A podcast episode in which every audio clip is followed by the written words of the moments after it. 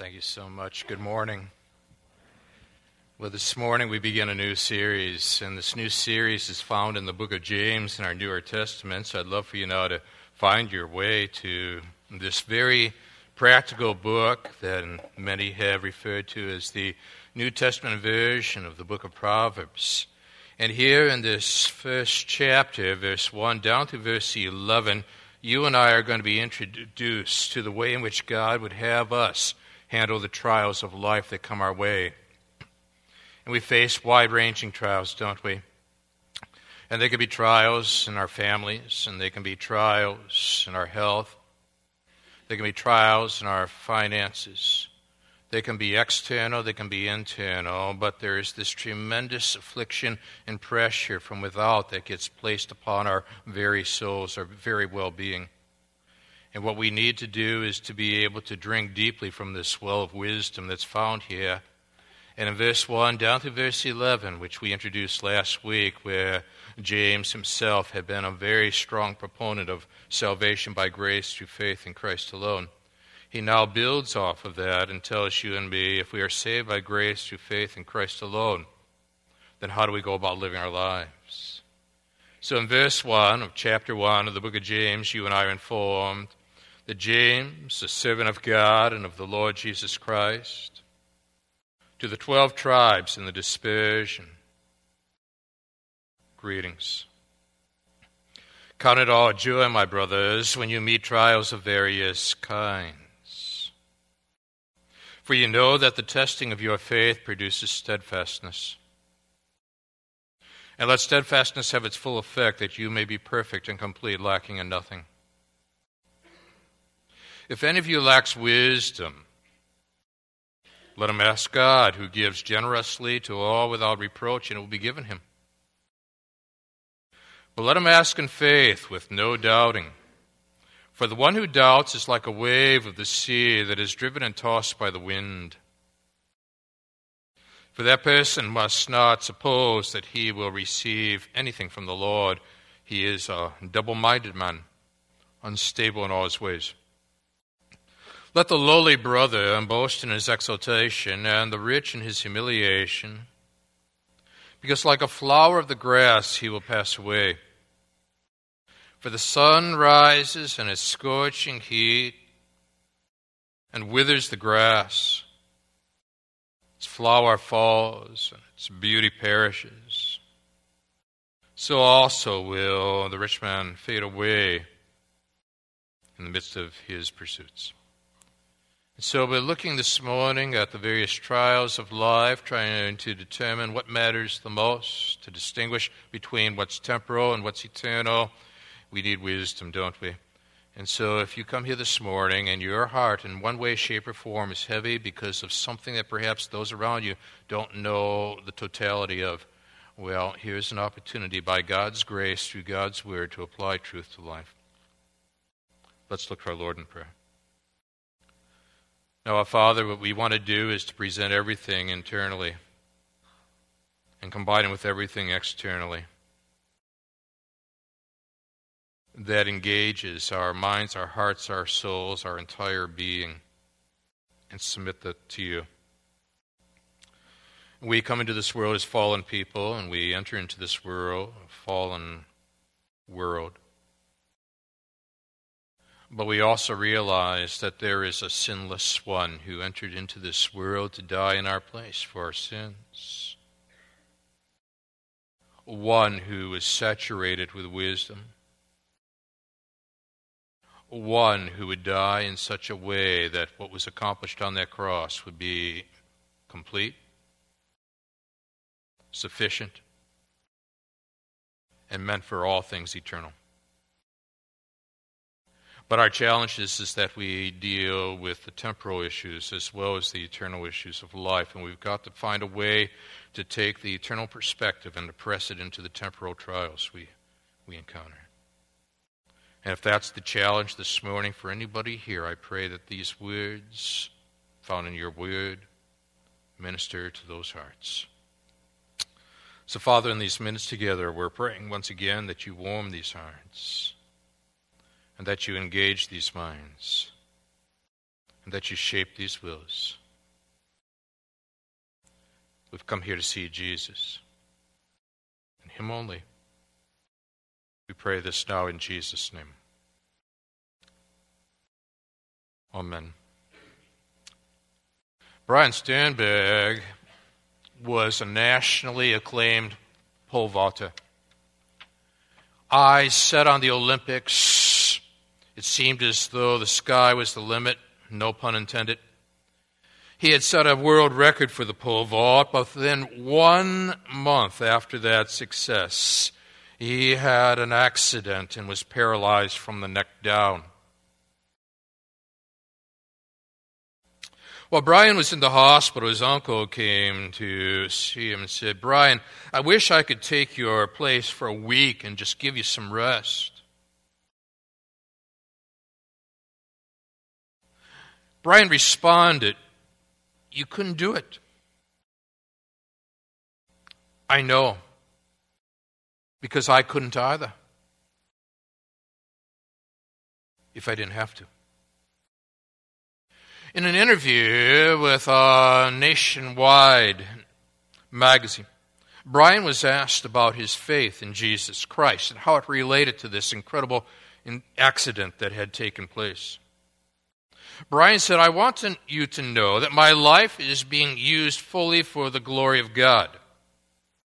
I do not want my faith in God to be just a result of my desire to get well. Having faith is a necessary step toward one of two things in this condition. Being healed is one of them. Peace of mind of healing does not come as the other. But by God's grace, either one is sufficient. What an incredible witness this man provides for us when we begin to evaluate carefully the trials of life that come our way. Wisdom from the lips of one who's experienced incredible trials in his own personal experience. When James writes, he writes in verse 1 as a servant of God. He does not refer to himself as the brother of Jesus, though half brother he was. It's fascinating because he does not want to put himself on equal footing with Jesus. He wants to place himself under the authority of Jesus. And what we've got to bear in mind when we begin to look very carefully at the trials of life is that to fully understand and comprehend the significance of the issues that people face, we've got to ask ourselves Am I simply trying to place myself above the trials of life? Or am I placing myself under the authority of Jesus Christ? Because Jesus Christ himself endured trials and then served as my substitute, dying on that cross for my sins. You'll notice that in verse 1, it refers to the fact that he is writing to the 12 tribes in the dispersion. By writing to the 12 tribes, he's referring obviously then to Christian Jews. And and there are over 50 allusions in this book of five chapters to the Older Testament. But what interests you, and interests me with regard to this, that as Christian Jews, these were individuals that would face tremendous tensions relationally. Because as Christians, they would be increasingly facing the growing turbulence in the Roman Empire of persecution towards believers. But at the same time, as Jews, they would be ostracized in the Jewish community because they, as Jews, had put their faith and trust in Jesus as the Messiah. And so they were between a rock and a hard place, you see. Have you ever been there? Where you look at the trials of life and you turn to the right and you turn to the left and you want to go forward or maybe you go backward, no matter which way you turn, you feel as though you're hemmed in. Well, these are some of the challenges that the people that James is writing to are experiencing.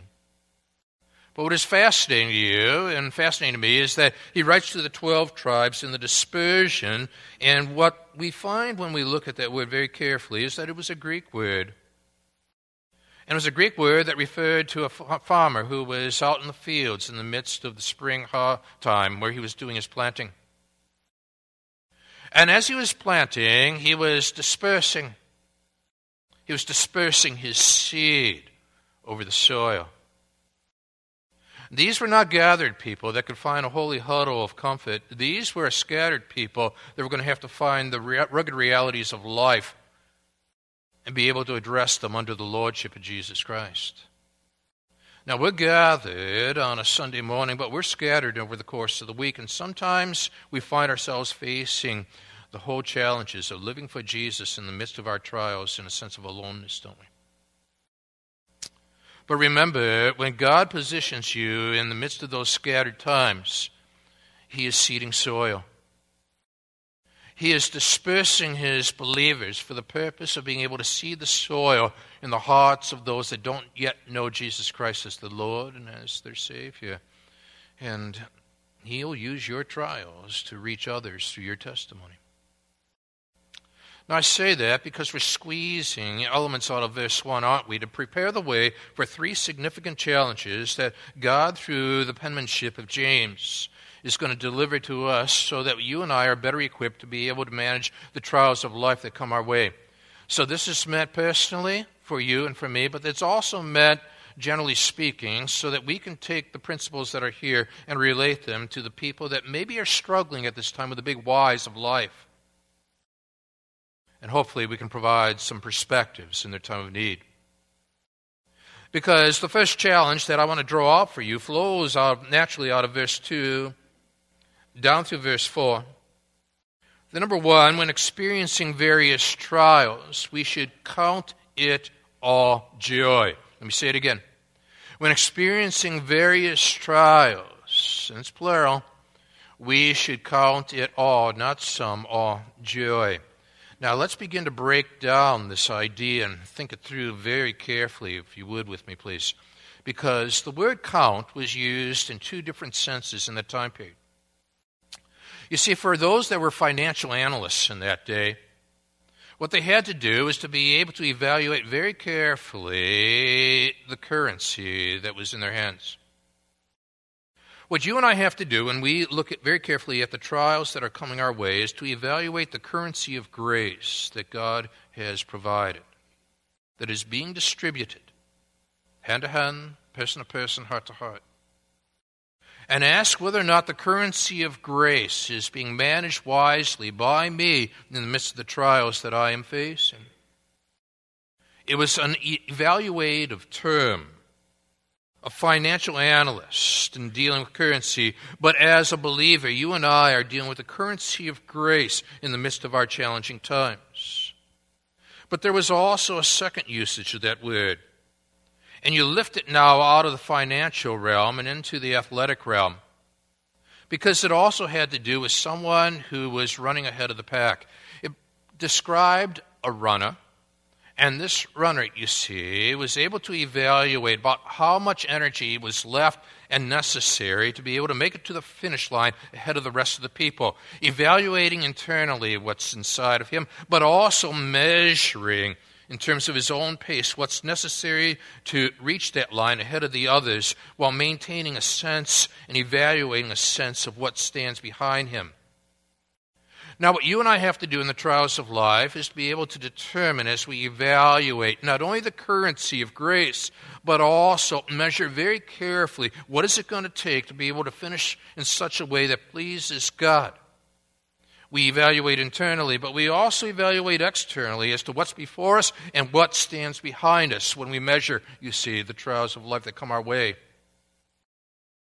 Now, when you and I take the imagery of the financial analyst, who does his own evaluation and combine it with, a measure, with the imagery of the athlete who has got to be able to monitor very carefully, internally and externally, what does it take to be able to pace himself, herself well, to be able to finish in a way that brings glory to God. You have begun to embrace, you see, that one word that stands in front of you count. And notice very carefully with me that it says, count it all joy, not some. In other words, you have an opportunity now to be able to draw from within draw upon the person from within, not just simply lean upon the circumstances from without. Because in the midst of trials, what you and I find is that there's a tension between the pressures from without and the person from within. If Jesus Christ resides within your heart and he is your Savior and your Lord, and you've embraced the principle, greater is he that is in me than he than that which is in the world, then the person from within more than counters the pressure from without. But you see, if I do not have Jesus Christ residing within my heart, the Holy Spirit operative, then the pressures from without will supersede anything in terms of my own capacity withstand them, in terms of my own sense of what's within. So I've got to get it settled within my own heart. Who is Lord? Count it all joy, you see, my brothers. Now, when James says this, he could have easily begun his chapter by saying, uh, James, a brother, you see, of Jesus Christ.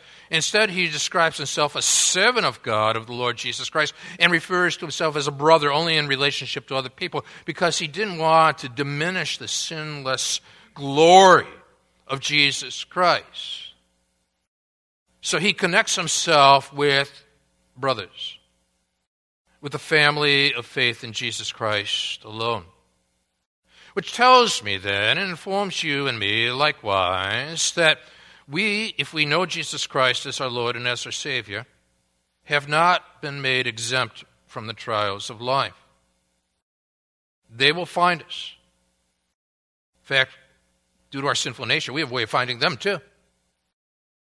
But because we're talking about Christians, when he says, my brothers, we've got to understand this basic idea. What is more important than an explanation from God about our trials is a relationship with God during our trials. Let me say that again. What is more important than an explanation from God about our trials is a relationship with God during our trials. For you see, the believer has settled the biggest question that trials pose, and it is not the why question, it is the who question. Who do I turn to when answers escape me?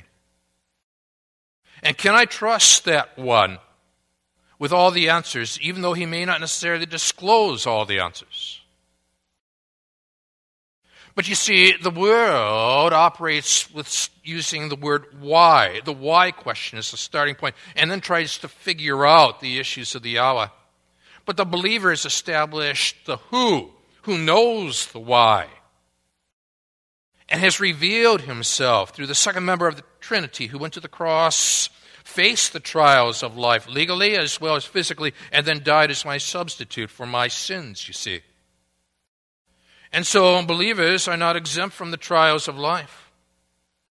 And so when you look very carefully at that phrase, count it all joy, and you use both the financial and the athletic imagery there, and you say it's all, not some, it pertains to believers, my brothers, you are then able to deduce from this that what's more important than an explanation from God regarding your trials is a relationship with God during your trials.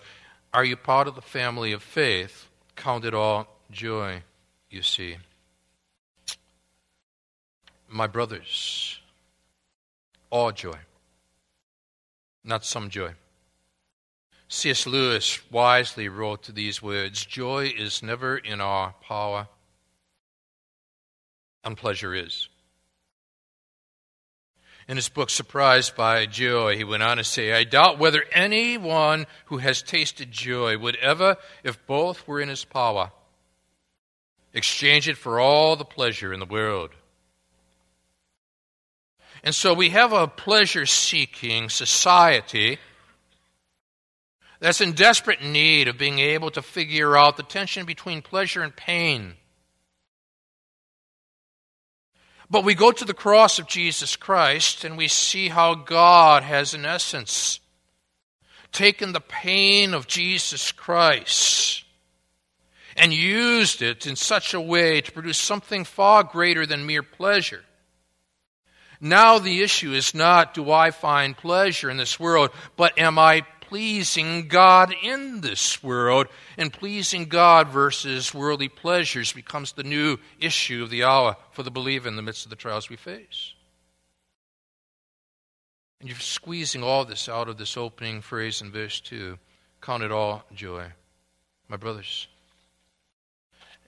What I want to do with you, when we look very carefully now, verses 2 through 4, is to be able to extract five aspects of trials. And the first one has just been developed. The trials need to be evaluated. Count, counted. The imagery of the financial analyst, the imagery of the athlete. But second of all, trials are inevitable. Notice that reads, Count it all joy, my brothers, when you meet trials. It does not say, Count it all joy, my brothers, if you meet trials. What that tells you and tells me then that this is part of the life curriculum that God has brought into our own personal experiences.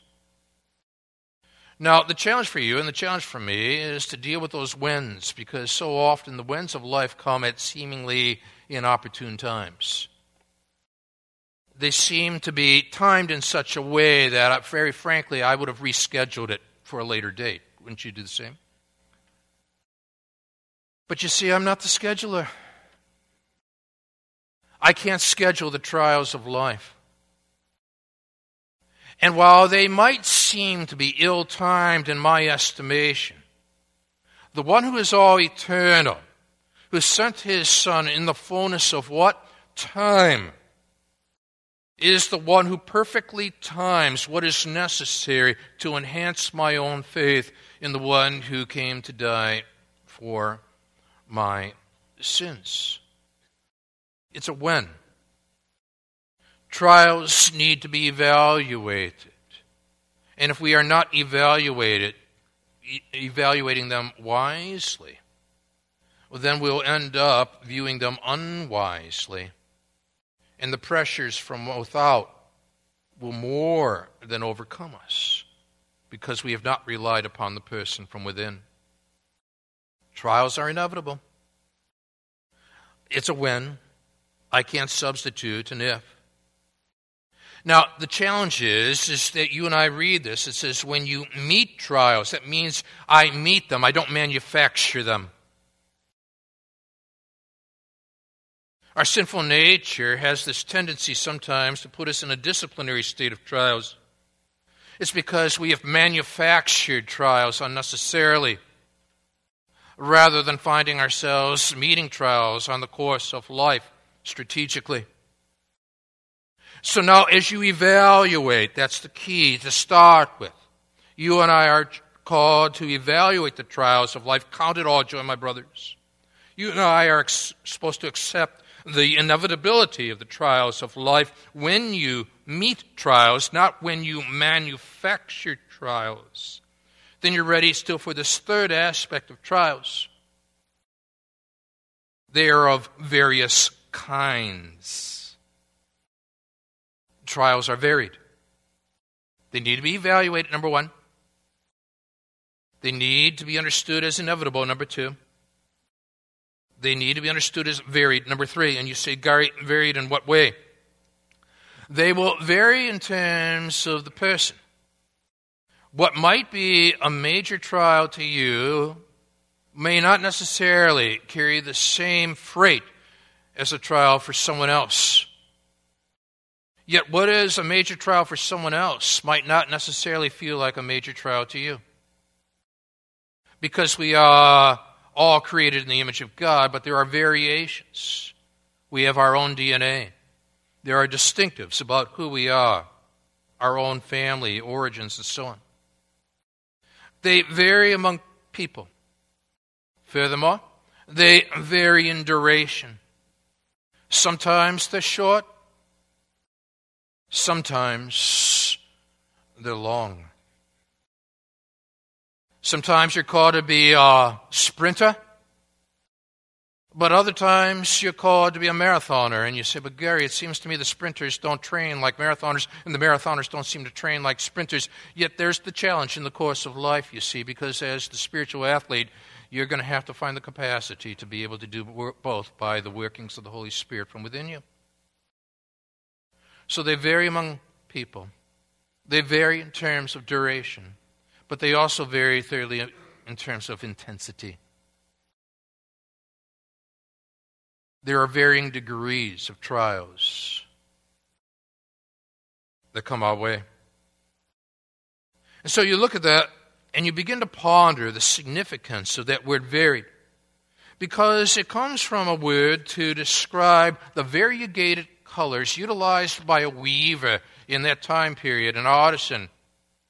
If you've ever gone to Williamsburg, you've got a tremendous opportunity if you have friends or family members with you to stop at one of the shops where weavers doing the work and begin to look carefully at the various colors that are being brought together, woven together to create a picture of beauty, though it may not appear that way initially. And what God is doing through this variety, through this variegated colored approach, is create something that you nor I would be able to fully imagine. Corrie ten Boom understood that. You might remember that she was incarcerated during World War II, Nazi concentration camp. She loved Jesus as her Lord and Savior. And upon her release, in the midst of her speaking to us, she would very strategically, at a certain point in her presentation, hold up before other people a visual. And she would hold up this visual of the work of the weaver where they could look at the various threads and the various colors and the formation of something that had been in the mind of the weaver. She would then, utilizing this poem, state, My life is but a weaving between my God and me. I do not choose the colors. He worketh steadily Oft times he weaveth sorrow, and I in foolish pride. Forgets he sees the upper, and I the underside. Not till the loom is silent and shuttles cease to fly. Will God unroll the canvas and explain the reasons why? And the dark threads are as needful in the skillful weaver's hand as the threads of gold and silver in the pattern he has planned.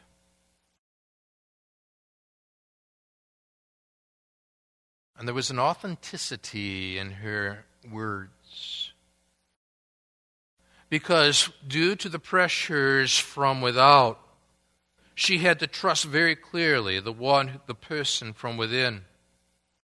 She was able to address the why issues with the who person, the one who had died for her sins, had experienced the trials of life legally, physically, in every other sense of the word. My God, my God,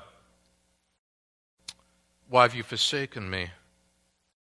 and had the capacity to be able to draw upon Psalm 22, verse 1, in the midst of his own severe trial, and still relying upon the scriptures that had prophetically described this scene centuries prior. Do you do that in the midst of your own trials? Can you take the scriptures and allow them to be part of the weaving process? Because they need to be evaluated. Trials are inevitable. It's a when, it's not an if. You see it there. Trials are varied, varied among people,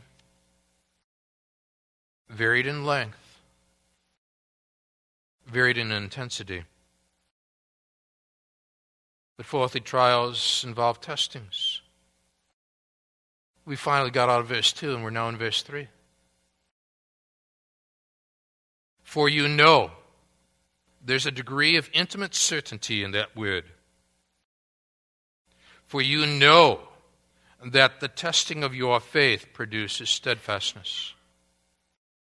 So now you and I embrace what we have sometimes said faith which can't be tested, can't be what? Trusted. So now we look at the various ways in which faith was tested throughout the course of the centuries described within the Scriptures. For just as Jesus drew upon the Scriptures in the midst of his own severe trials, now you and I canvass the landscape of the trials and begin to ask, in light of the who, how do we understand the whys? And so we are able to say, for example, from Proverbs chapter 3, in verse 11, that one of the reasons for trials is highly educational. That God uses the trials, you see, as a father educates the son, disciplines his son, so that they are better equipped to be able to internalize internal discipline and no longer rely upon parental discipline. Because they will reach a certain age when the parental will no longer be available to the same degree as when they were under the same roof. Is there a shifting from the parental disciplines to the internal disciplines of life to be able to say this is an educational usage of trials? In the Older Testament, there was also substitutionary utilization of trials, such as in Isaiah 53. Predicting, of course, when Jesus Christ, as our substitute, dying on that cross, would experience the ultimate trial in our place. Thirdly, there's an epithetic form of trial, such as in 2 Corinthians chapter 1, where we are, we are experiencing the trials, the difficulties, the sufferings of life, so that we are able to comfort others in the process. Sometimes you have an opportunity to be able to say something to someone else nobody else will be able to speak of because there's an authenticity tied to that particular trial that meets the need for testimony within that particular soul that nobody else can seem to be able to provide. Sometimes, fourthly, there's a disciplinary usage of trials, another reason for them, such as Israel in the wilderness. Sometimes we feel like we are in the wilderness of life. Fifthly, sometimes there is meant simply to bring glory to God, such as Joseph did when he could easily ask the question, Why me? when he was, when he was wrongly accused and placed in imprisonment in an Egyptian setting. Yet God was with him, and it's an interesting phrase. The Lord was with him, as described in Genesis. And so he reached a point where he was second in leadership within the land of Egypt. And his own brothers who had sold him into slavery came to him, and he was able to give all glory to God. We're able then to distinguish between the means and the ends.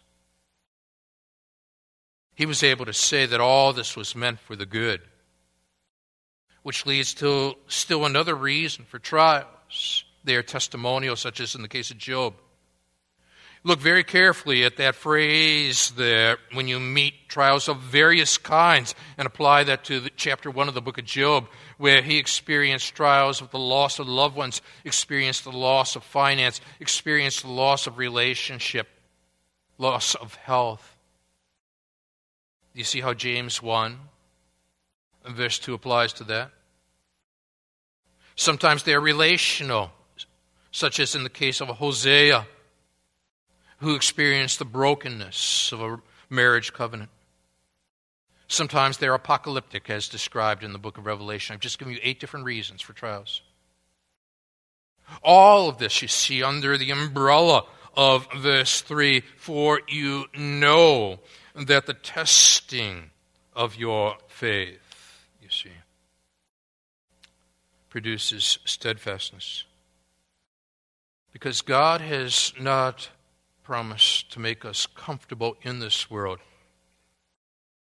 He is determined to make us conformable to His will, not comfortable in this world,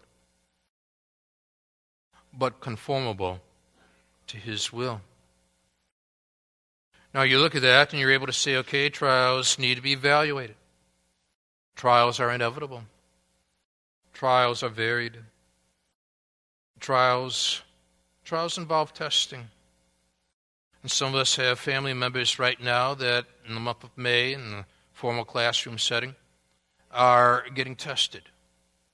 The purpose of the test to reveal and what God does for you, and what God does for me in the testings of life is to reveal what's within.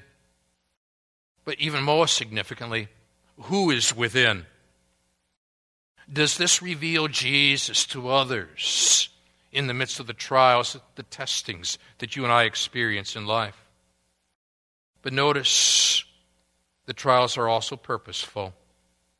For you know that the testing of your faith produces steadfastness. And let steadfastness have its full effect, that you may be perfect and complete, lacking in nothing and I was collecting some thoughts with regard to ways in which, even in the secular realm, we've got illustrations of steadfastness, determination in the private spheres of life.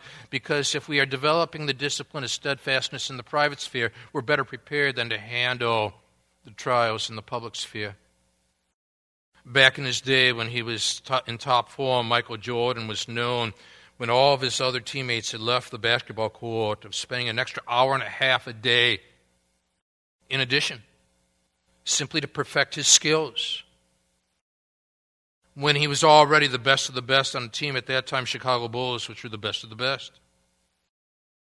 Or flip it over to the musical realm. We're in the classical realm. Arthur Rubinstein. He said, If I mispractice one day, I know it. If I mispractice two days, my wife knows it. And if I mispractice three days, the world knows it. And somewhere along the way, if we are not cultivating and developing in our private sphere a sense of steadfastness, ultimately it begins to get disclosed in the public sphere of life. Whereby faithfulness and steadfastness to the word of Jesus Christ is no longer being applied to the same extent as it once was. And the concentric circles of my relationship start picking up on it.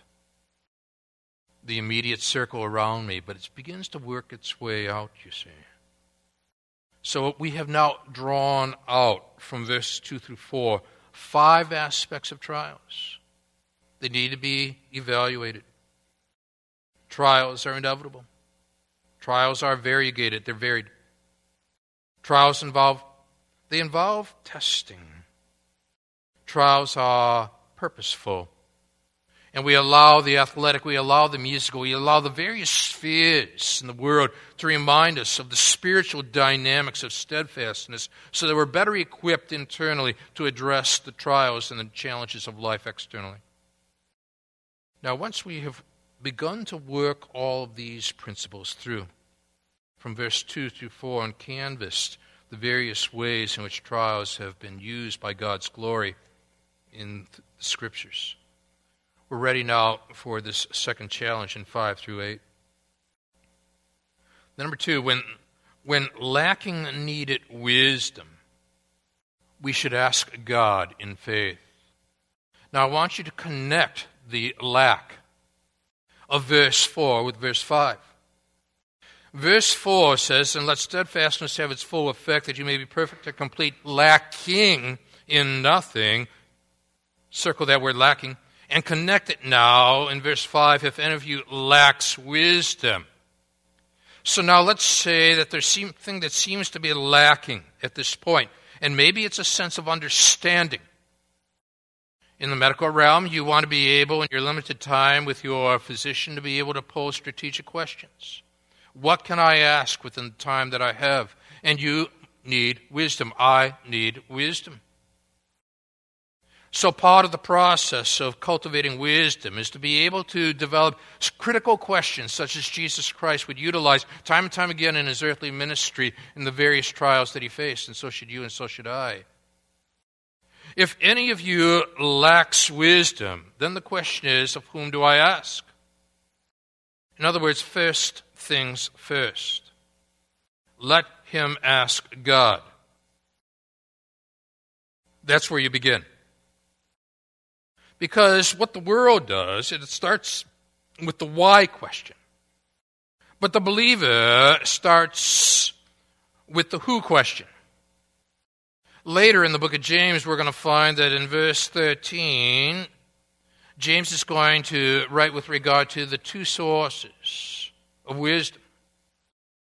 In verse 13, who is wise and understanding among you?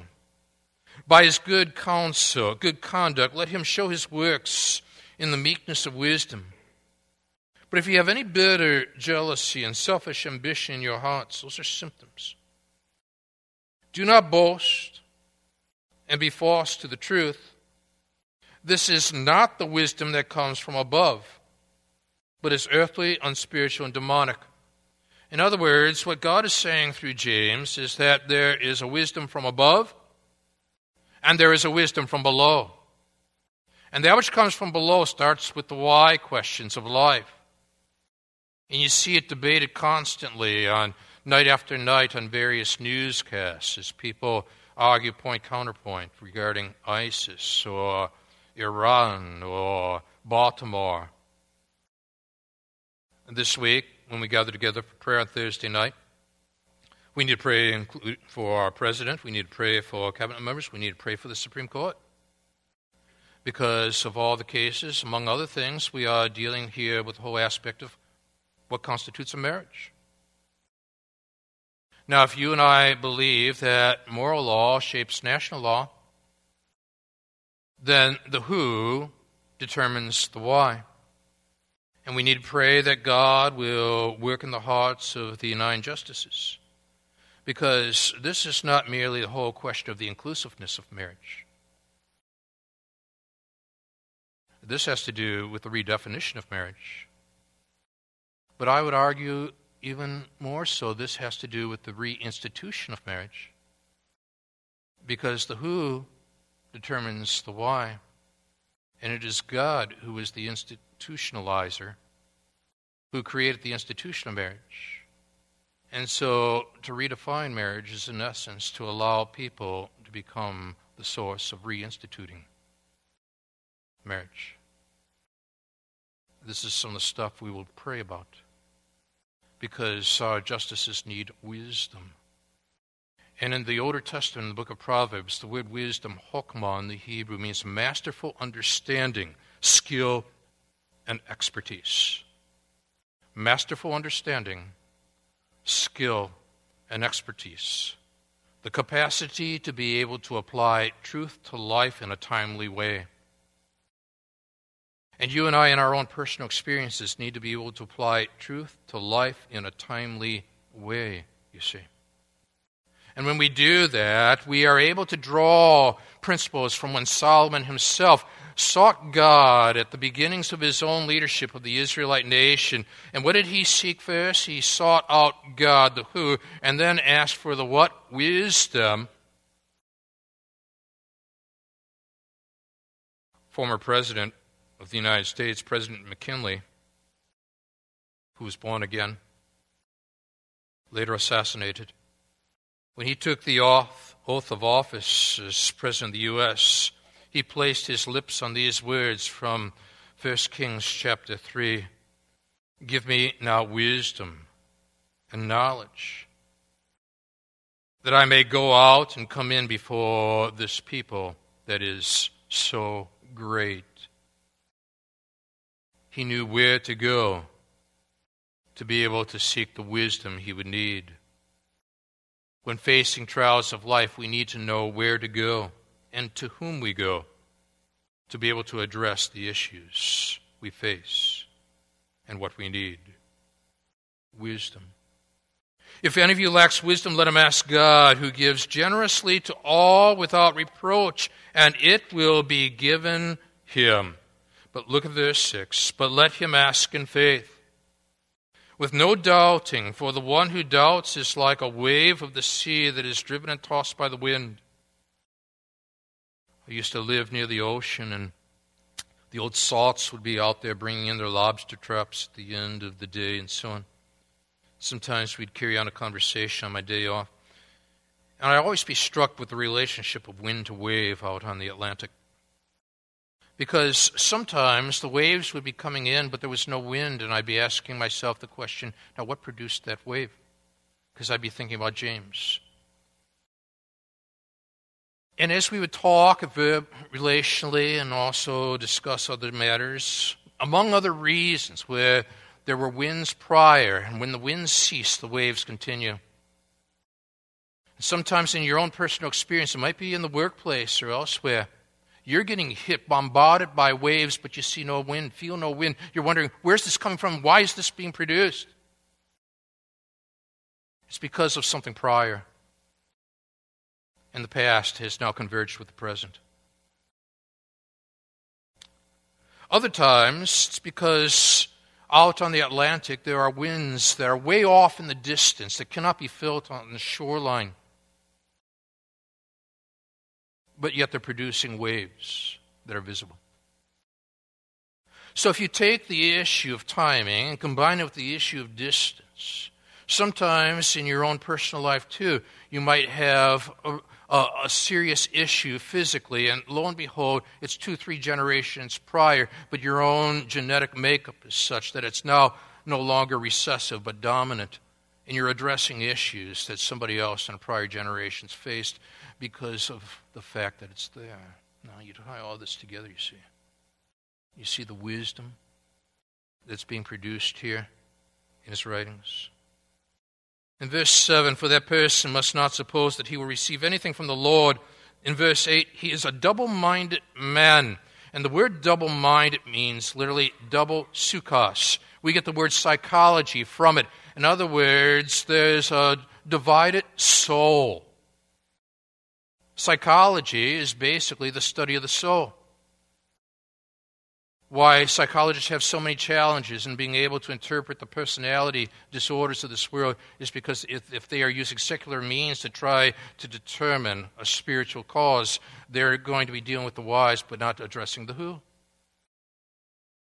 But now here we have a situation on our hands here where such an individual is double souled, divided souled he has two masters within, unstable, therefore, in all his ways, very conflicted, and sometimes that shows itself in relationships where the internal begins to reshape the externals.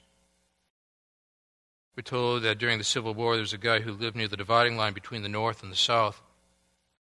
And he had friends and relatives that lived on both sides during the Civil War that added to his own sense of conflictedness. And so, not wanting to anger either side, he hit on this brilliant plan, you see that before going out in public the next time, he was going to don a pair of Union pants and a Confederate coat, walk confidently out in the public, and he, both sides shot him.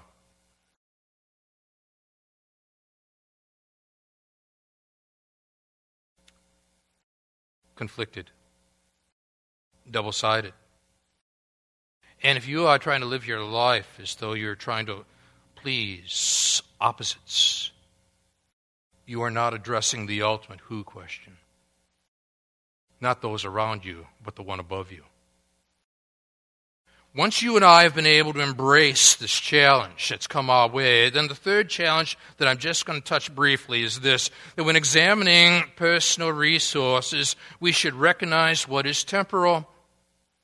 And so he looks now at these people that are wrestling with do I have the resources to be able to deal with the trials of life? And some people face financial challenges in the midst of medical trials and in the midst of job loss, and on and on it goes. Well, let the lowly person, the lowly brother, notice the word brother, boast in his exaltation. Why does he say that? Because that's not the natural tendency of the one who lacks monetary resource. The rich in his humiliation. Why? Because that is the natu- not the natural tendency of the one who has abundant monetary resource. In other words, he's saying now, hold in check your natural tendencies and rely upon the who rather than try to figure out the whys of what's in the whiz before you move forward. Get the who firmly established because, like a flower of the grass, he'll pass away. The sun rises with its scorching heat, withers the grass, flower falls, its beauty perishes. So also will the rich man fade away in the midst of his pursuits. But there was a rich man who provided a tomb for our Lord and Savior Jesus Christ. He didn't spend his resources, he invested his resources in the eternal. Because now that rich man, Joseph of Arimathea, is tied to the death and resurrection story of Jesus Christ, who endured the ultimate trial of life. And three days later, we find that he's raised from the dead. And he addresses the temporal for the sun rises with its scorching heat, withers the grass, its flower falls, beauty perishes, so also will a rich man fade away in the midst of his pursuits. Yet the eternal breaks in to Joseph, Arimathea's soul, and three days later finds that his trust has been validated. The resurrected Savior validates your trust in the midst of your trials. And that's why Brian Sternberg is able to be able to say very clearly to a news reporter having faith is a necessary step toward one of two things. Being healed, yes, is one of them. Peace of mind, if healing does not come, is the other. By God's grace, either one is sufficient because my Savior lives. Let's stand together. So, fathers, now we enter into this new journey together as we begin to make our way through the book of James. We want to be able to glean the masterful understanding that's necessary, hokmah, skill, expertise of relating truth to life in timely ways to make a difference, not only personally, but relationally, so that our testimony can impact others for Jesus. So, if there's anybody that's going through such incredible times in their private sphere that others around them may not know the degree of or the duration of, may these words now minister to that heart and provide the perspective needed as we rely upon the one who is raised from the dead. And we'll give you all glory. In Jesus' name, amen.